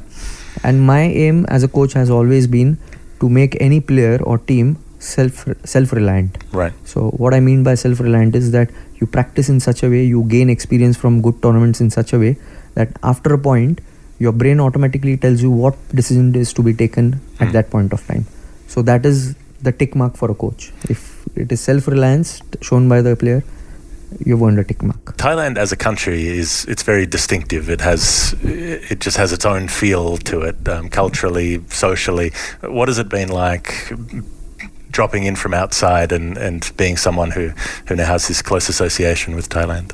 Well, the first thing uh, what I felt was the people are very nice. They're such lovely people. They are so nice to you, respectful, and the best part is most of the time, you know, they're happy and smiling, whatever the situations are. That is something mm.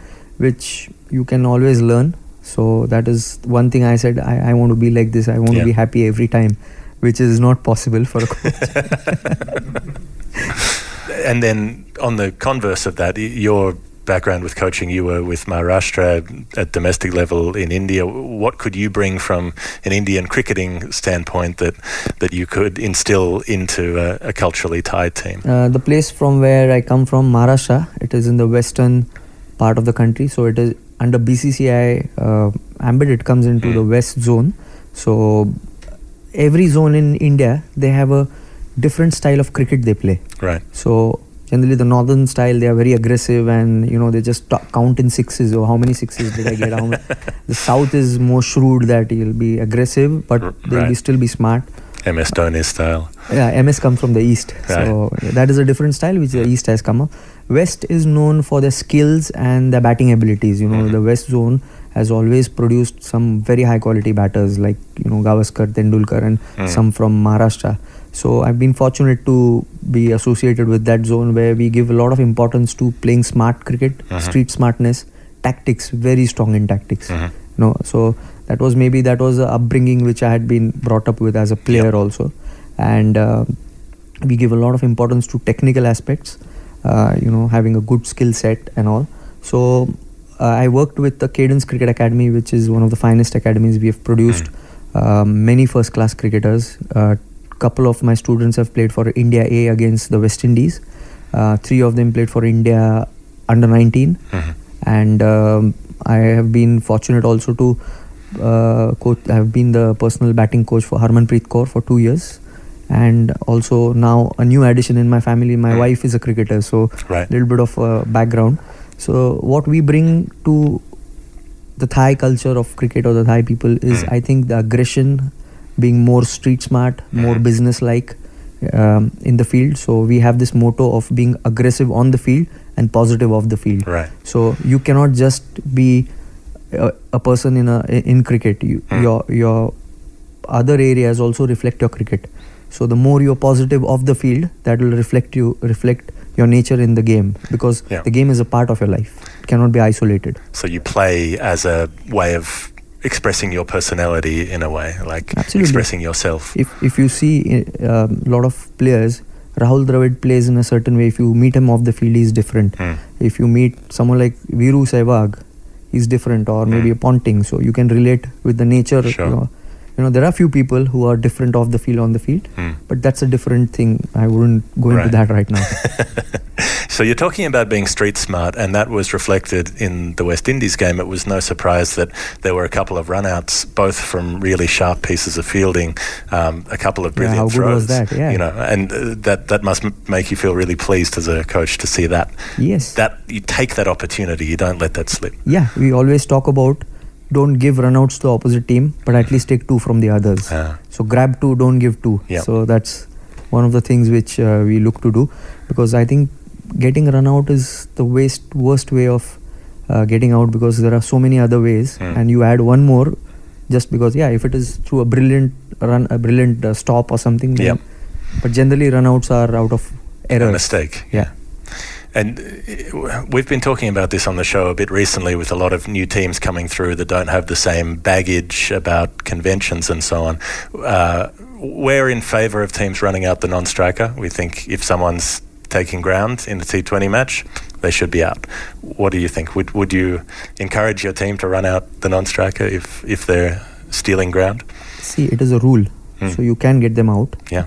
But um, know, since there is a rule, you can use it but also there is a way which mm. you can make them aware because if you saw the other day yeah. i think the english bowler stopped and yeah. didn't hit the stumps but she gave a message that if you do that again i'm going to run you out mm. so it could be done in a that in that right. way actually it's a little confusing for everybody you know the, i don't know why there's this ambiguity over there right so if you're looking to win you have to do it but as a coach we never like you know promote it mm. so it's something which you just brush it under the carpet, uh, okay. kind of thing. You leave it leave it up to the uh, individual.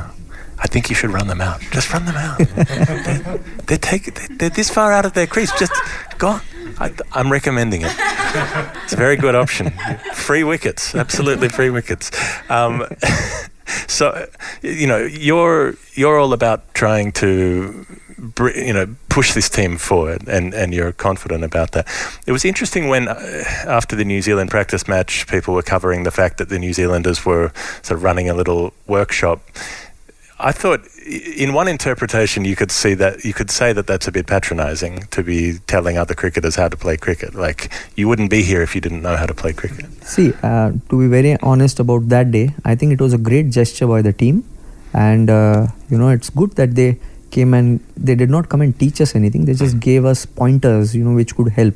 So you cannot teach somebody in such a short time but it was very nice of them to give little pointers so that it makes the thinking process easier. You know it relaxes the players who mm. have already played at a higher level for a, a, long time passing down the experience of little. So it was not mm. like they were teaching or a workshop or something.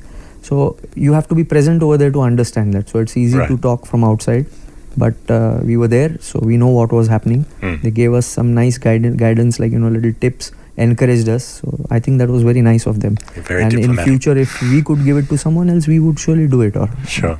Yeah. um, and you've said that it's important to you that um, you don't want to be the the good news story team that's that's just here for a, a, happy headline. You know you're you're a serious team you want to be taken seriously. Absolutely. Uh, well um, if if you see the amount of hard work the girls and the team they've put in and uh, the sacrifices where all of them have done right from the association to personally you know as a player everything um, anybody would realize that you wouldn't do that much of sacrifice just for mm. a hmm. story you know you're here for business you're here to compete yep. and uh, just connecting both the things about learning you know people helping us out in the game and about we competing i would just like to say that we are here to compete and the competition and the game teaches you lessons mm. you know it automatically you i think people whoever have have played cricket at any level will agree with me you learn more in a match while batting bowling mm. or hmm. fielding than you actually learn in in uh, in practices in right. practices you learn your skills or a little bit of but you learn about yourself as a person as mm. a hmm. batter in a match. You know what your mental makeup and the skill makeup together mm. what is needed. You cannot learn outside the game. You have to learn it in the you will learn it in the match when you play mm. when you put under pressure how i responded what i need to do. That is the m- biggest learning platform i would say. So where do you think you can take this team and w- what's your ambition? You know how how long would you like to be around and where would you like to end up? Well i think that there's always a short term and a long term um, thinking behind it so the short term would be obviously to become an automatic qualification into the next uh, T20 World Cup. But I'm not isolating this tournament as just the World Cup in the development of our team. I would think it is one of the biggest steps for us to learn when we get better like in future so this this platform this experience and the learnings and the implementation from this is going to help us mm. in the 50 over world cup so this is not the end of the world for Thailand. Hmm. Like you win it or not. No, this is no. This is just an important step in it. So next important step would be a series. Uh, the, the other important step would be the qualification, where, where we are going to learn a few things how mm. to hmm. deal in the longer version of the game. Mm-hmm. So in the long term, uh, that is my short term. in the long term, I I personally feel that I would love to see our team in the next two three years becoming one of the um, you know the strongest batting lineups in the world in women's cricket. That's my aim. And and you think you're confident you can you can build that, um, you know, because it takes it takes a lot of building. Usually the batting is the the most difficult thing, and Yes. and the last thing. You know, teams can get their fielding right, they can work on their bowling, but it's the batting that's usually the last one to come good. Yeah, I, I'm very confident. The reasons I'll tell you is one is that we have addressed batting not just as a skill, but as a as a whole. Like you know, batting involves a lot of tactical decisions, Hmm. then your mental aspect and and your skills. So it's an integration of all these three aspects. And the more you practice in a challenging environment, I'm not saying no- just practice in a challenging environment. So every day, a batter, a pair of batters can go and just have a hit on the center wicket also without an aim. Hmm. That won't help you. But when you're trying to achieve an aim, then that practice helps you. Hmm. So if you keep on doing it consistently, it will work. For example, I'll give you the example of our team, uh, where Jeans and uh, Champ used to open. We started off with uh, practicing in the nets, uh, about one bowler at a time. Then we went into the open wicket where they had tasks every day. They'll tell you in 12 overs they had to get certain number of runs. Noy had to get certain number of runs where she has got only three, 18 balls and she has to do that. So when there is a task and you keep on repeating that, that is what happens in the game. So it is how you challenge yourself in practice is the most important thing. And you don't have to practice anything out of this world. Just think of what all the situations can come and just practice that. It's that simple.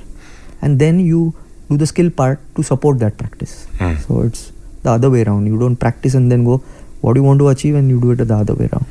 And just uh, for stat- statistical reason, I can I can give you stats, not exact, but first our run rate was very low, like somewhere around innings run rate was 4.5 or something. Mm-hmm. Now in um, probably a year, it is become it's it's gone to 5.65 or something like mm-hmm. that.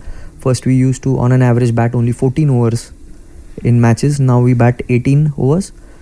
Previously we used to lose seven eight wickets every inning. Mm-hmm. Now that it has come down to four wickets. Right. So there is an improvement statistically also. Yeah. But more than statistics, it is about the way we play effectively we play the game, how we chase down the runs or how we set a total. And and so if that development can continue and, and on a, a steep arc, then you you could be somewhere pretty impressive pretty soon. yeah that's the whole plan like you know these girls have i've um, made them face uh, bowlers who play first class cricket back in india who, who did not show any quarter to them Right. they were nice short stuff to them also with bruises and uh, uh, Noy and all the other bowlers bowl to some really aggressive batters who have recently got hundreds in uh, first class cricket back in India and they did not show any mercy there any any ball which is little bit off target was going into the Hmm. stands or not the stands out of the boundary Okay. so I So think tough that kind of yeah from you. yeah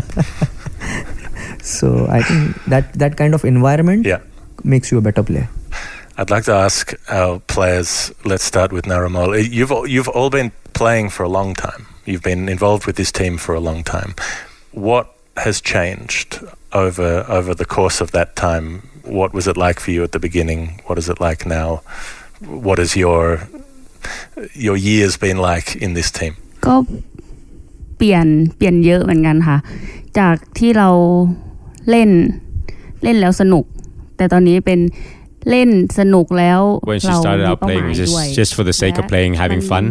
But มัน now, มัน as ท้า she's ทาย progressed ทุกวัน and ที่ and เรา Thailand อยากจะ are เติบโต where ขึ้น where we are now. พัฒนา It's ขึ้นเรื่อยๆ it's also เรา it's อยาก a it's a mixture of เล่นกับ fun ทีมที่ and you know new สูงขึ้น challenges สูงขึ้น every day. มัน I think มันส it's นุก just how the แต่มัน women's game it's been packaged now. Also, ค it's นละอย่าง you กัน know นะจาก just ที่เล่น just more exciting to be วันๆ around. เล่นสนุก Just เพื่อ more ที่จะ exciting to เติบ just โต be in the movement. ก็เป็นการตั้งเป้าหมาย คือตอนเด็กยังไม่ได้ตั้งเป้าหมายว่า อยากจะเล่นให้อยากจะเล่น Probably, กับ um, แบบให้เราเป็นเข้ามาในเวิร์ค Goal setting. So when she first started, she didn't really have a goal. She just, just played for the sake of playing. But um, when we started winning, you know, s- com- coming first place in the Asian qualifiers and getting into the global global qualifiers, then there was a different aim. There was a new purpose to to her playing cricket. So that's where where she set her goals, and this is where she is now at the World Cup. No, thirteen years as captain almost for you. This is amazing. Too long. Too long. When, uh, when will you stop? เอ่อตอน Never. เริ่มเล่นใช่ไหมคะ จะจะจะจะจะหยุด อ๋อเป็น When she gets it. no when she gets 5 T 20. Five T twenty hundreds you have to get. ก็สำหรับน้อยมันมันแตกต่างทุกๆวันนะคะ มันไม่ได้แบบว่าเหมือนเดิมเลย ตั้งแต่เริ่มเล่น 2007 ความแตกต่างตอนนั้นคือ คือความอยากชนะเริ่มมีสูงขึ้น When she first ความอยาก started รู้ out เก playing, ม so ความอยากว่า There, there กติกา wasn't มันเป็น there ยังไง was no กันแน่ clear cut ตกล goal. ง There อะไร so อย่าง there เงี้ย was คือ no มัน pass. ทุก She วัน didn't ทุกวัน understand ทุ the กวันจนกระ rules. ทั่งตอน So เนี้ย it's just ความ her nature ที่ that ตัวเองฝึก she ซ้อมอยู่อะก็ she ยังไม่ likes พอ to การป you รับ know, find things แบบ out for มัน herself, เหมือนเทคนิค develop เทคนิคอะไร herself, ต่างๆ challenge ในสนาม herself อะ day คือ by มัน day. ต้องเรียนรู้อยู่ตล So อดเวลา now แล้ว she's แบบ in that ทำให้ position เราอ that ยากรู้มากขึ้ you น know อยากให้เราเติบโตมาก she's ขึ้น คือเหมือนกับ she's สอง become ค a น cricketer, คือ but แบบ she's always มัน learning from มัน new เริ่มจะดีขึ้น experiences, เรื่อยๆเพราะฉะนั้นเราต้อง learning new พัฒนาขึ้น tactics, เรื่อยๆ learning เลย new ค่ะมัน skills, you know, มันก็ honing เลย her แตกต่าง skills ความคิด to compete at the highest level. What does it mean to you to be the captain from from the beginning when when it was so difficult when there was nothing you know Thai cricket almost didn't exist and then now you're playing in a World Cup โอ้ปรับปลื้มใจภูมิใจ ภูมิใจในตัวเอง ภูมิใจในลูกทีม ภูมิใจในเอ่อความสามารถของเด็กๆเออตั้งแต่คือคือมันก็เหมือนกับ เราอยู่กับทีมมาตลอดอะค่ะ รู้ว่าแต่ละคนเป็นยังไง แต่ก่อน There's- จีนโบ there's, um, สวิงขนาดไหน probably แล้วไม่โบ feelings แล้ว of- แล้วมาเป็นแบตเตอร์อะไรเงี้ย of คือทุก real คนมีการ happiness, พัฒนาการเปลี่ยนแปลง proud of the ที่ team ที่ of ดีขึ้นเรื่อยๆ แล้วเราก็ of รู้สึกว่า seeing ตัวเอง where เป็น have หนึ่งใน where นั้นที่ everybody ยืน has อยู่ has started พร้อม from เพรียงกับ the ทุกคน struggles, เลย the ค่ะแล้วก็ sacrifices, and ไม่ได้ไม่ได้ให้ you know ความ how สำคัญกับตัวเองว่า Jeans maybe ตัวเอง started พา out ทีมมา as a แต่ as a, เพราะ as a ว่า fast bowler ทุ and ก she คน doesn't ช่วยกันแล้วทีม bowl มัน anymore อะไร and อย่างเงี้ย she's แต่มัน totally มีความภาค you ภูมิ know ใจที่แบบ flipped พอมันเห็นมัน flipped into a batter or แบบว่า you know ดราม่า there's there's a lot of things. There's a lot of struggles in the team and sacrifices that everybody made to get to this point. So it's a very heartwarming experience. Yeah, so she wants to congratulate everybody. And how about for you, Shan? You've you've been on that journey as well. You've you've helped build so much of the infrastructure that that this success has been built on. You know, what does it mean to you when you look back at all that hard work? I think it's it's probably the same as as Noi. There's there's obviously it's a very very touching emotional ride for me to to see from cricket from an infant infant level to where they are now. It's just mm. yeah, amazing ride for me. I think we've covered everything we need to, to do. To, this is it's it's been such a great story. It's been so much fun watching you play your first game. You'll be playing England tomorrow, and and hopefully the first of many World Cups to come. Thank you all for joining the final word. Thank you. I'm Glenn Maxwell. Make sure you listen to my favourite podcast, The Final Word.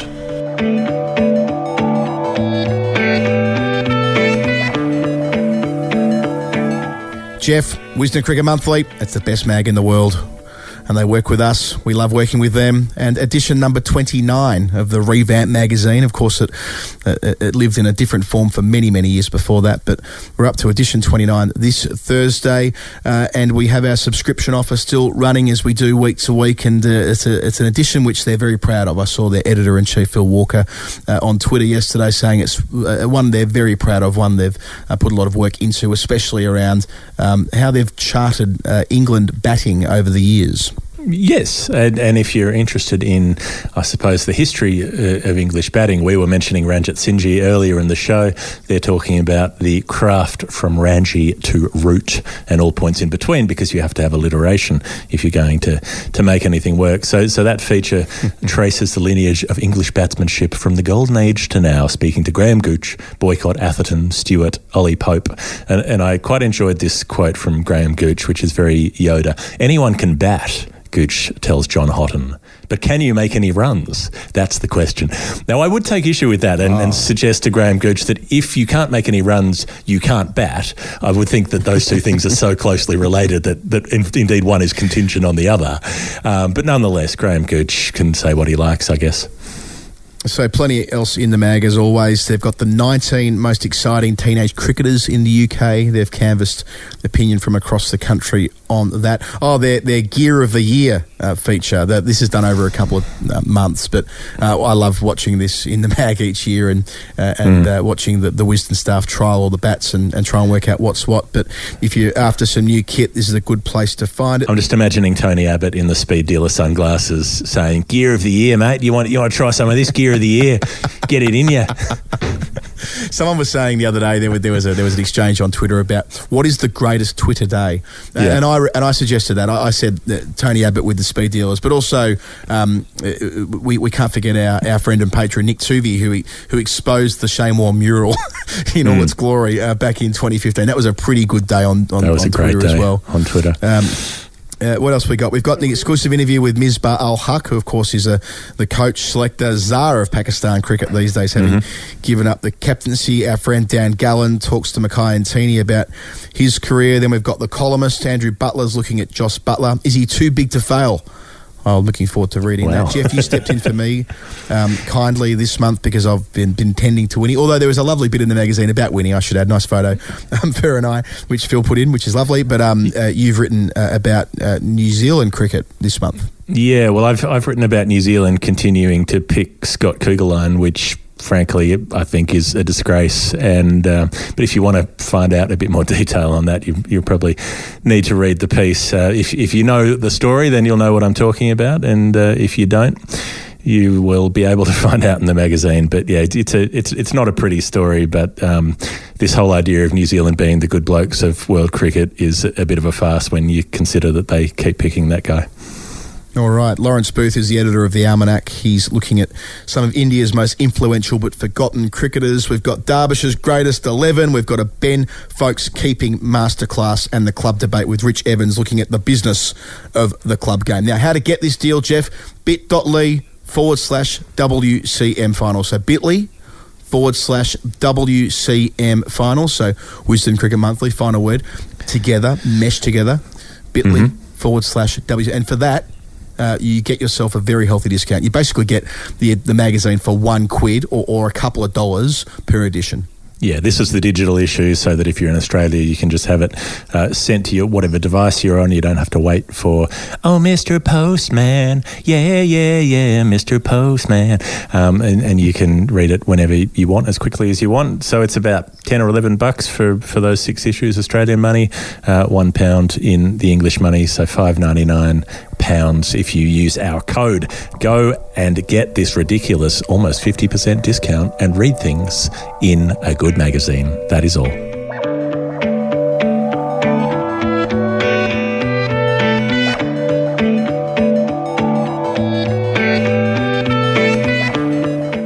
Final word, Adam Collins, Geoff Lemon. We've got the lightning round. Let's rapidly get through this because, Geoff, as always, you're about to be locked into the press box and having to sleep there. Not the first time that we've been in this situation before where people like you and I who are there late at night and are told, get out now or you stay in there. And you've just had that, mm. you just had that tap on the shoulder.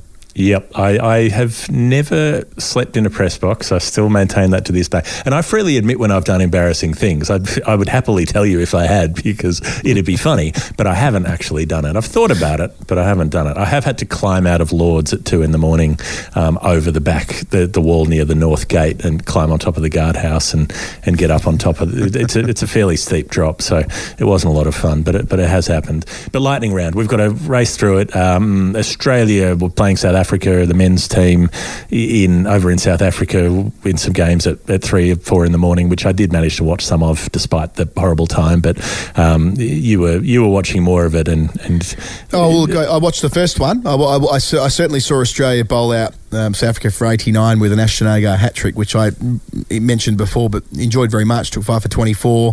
Starc's aforementioned. Pearl, that's a Quinton de Kock.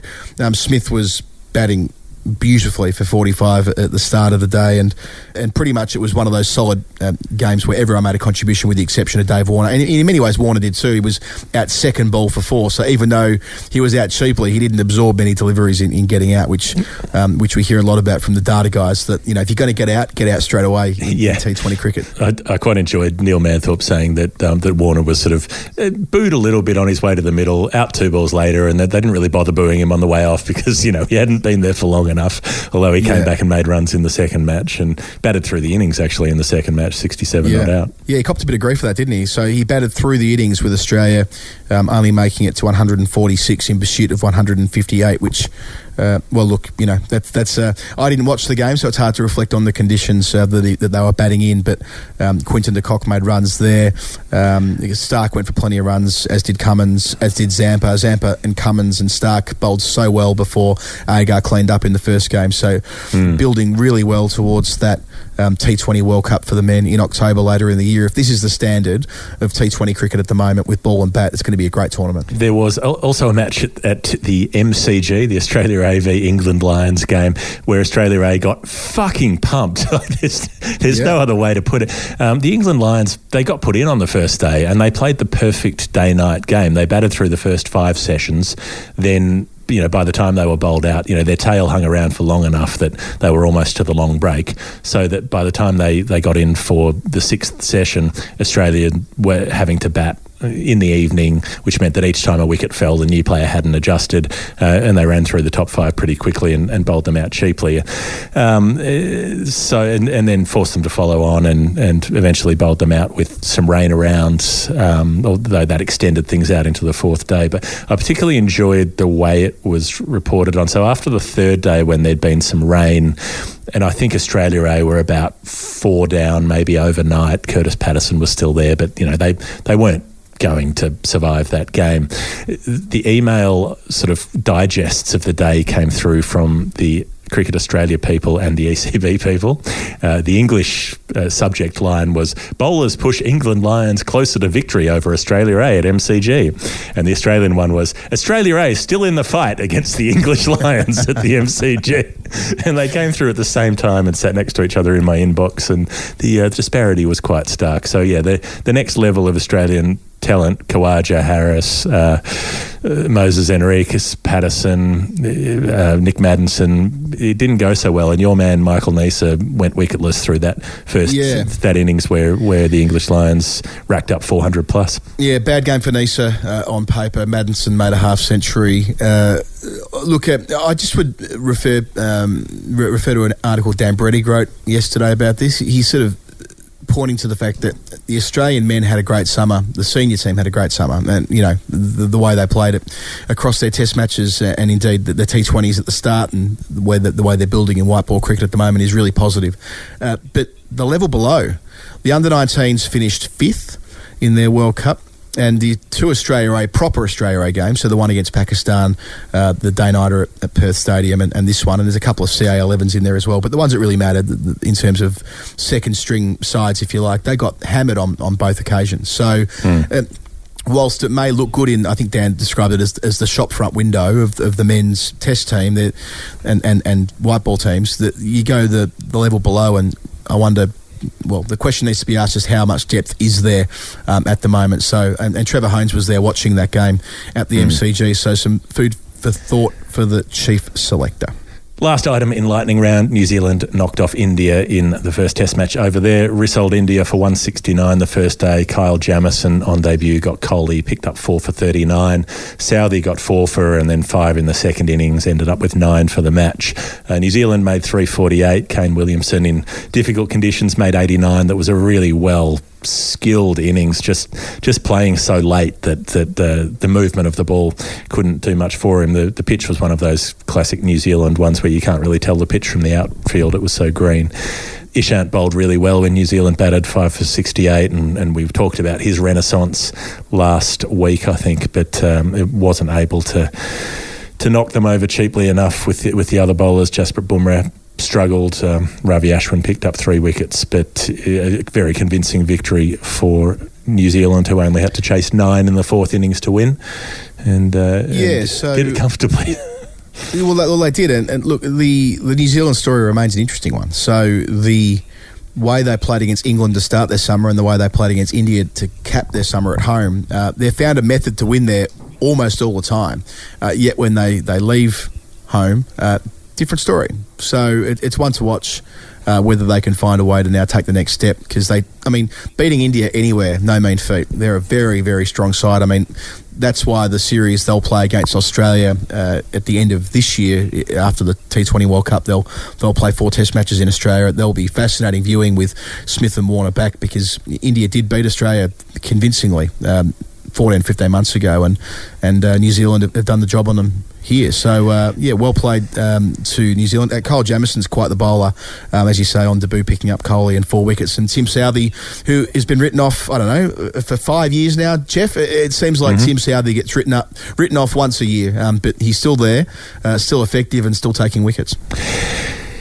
Yeah, the Kyle Jamieson story is particularly interesting in that he was a batsman until he was about 19 or 20 and, mm. and then got told by Dayle Hadlee, like maybe you should bowl, just just run in and uh, as fast as you can and see what you can produce. And, and there he is debuting as a fast bowler. But uh, that's the lightning round for this week, and I think that's yes. the show for this week, isn't it? Yeah, it, w- it will be, Geoff. I'm, I'm, mindful you've got to get out that door. So thank you to Bad Producer Productions, Jay Mueller, uh, DC. A lot of clipping uh, required this week to get that interview into shape with Thailand, so we're really grateful for that. Uh, and all the team at Bad Producer Productions, uh, jump on their website and listen to any number of other excellent podcasts they're producing. They do a great job looking after us. Uh, thanks to our patrons uh, for the feedback we've got uh, for the videos we've been producing during the Women's World Cup. Uh, be sure to become a patron if you want to have access to those over the next week and a half.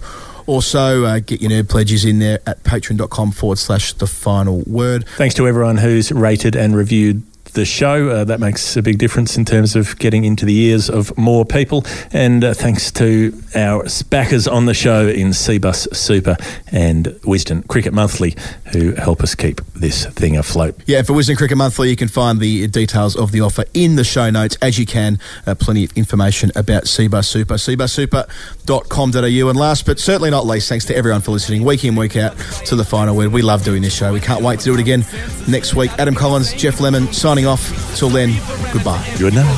So you know what I meant here. I had to go about it, write it out, and find it myself. And there's some stories I can tell.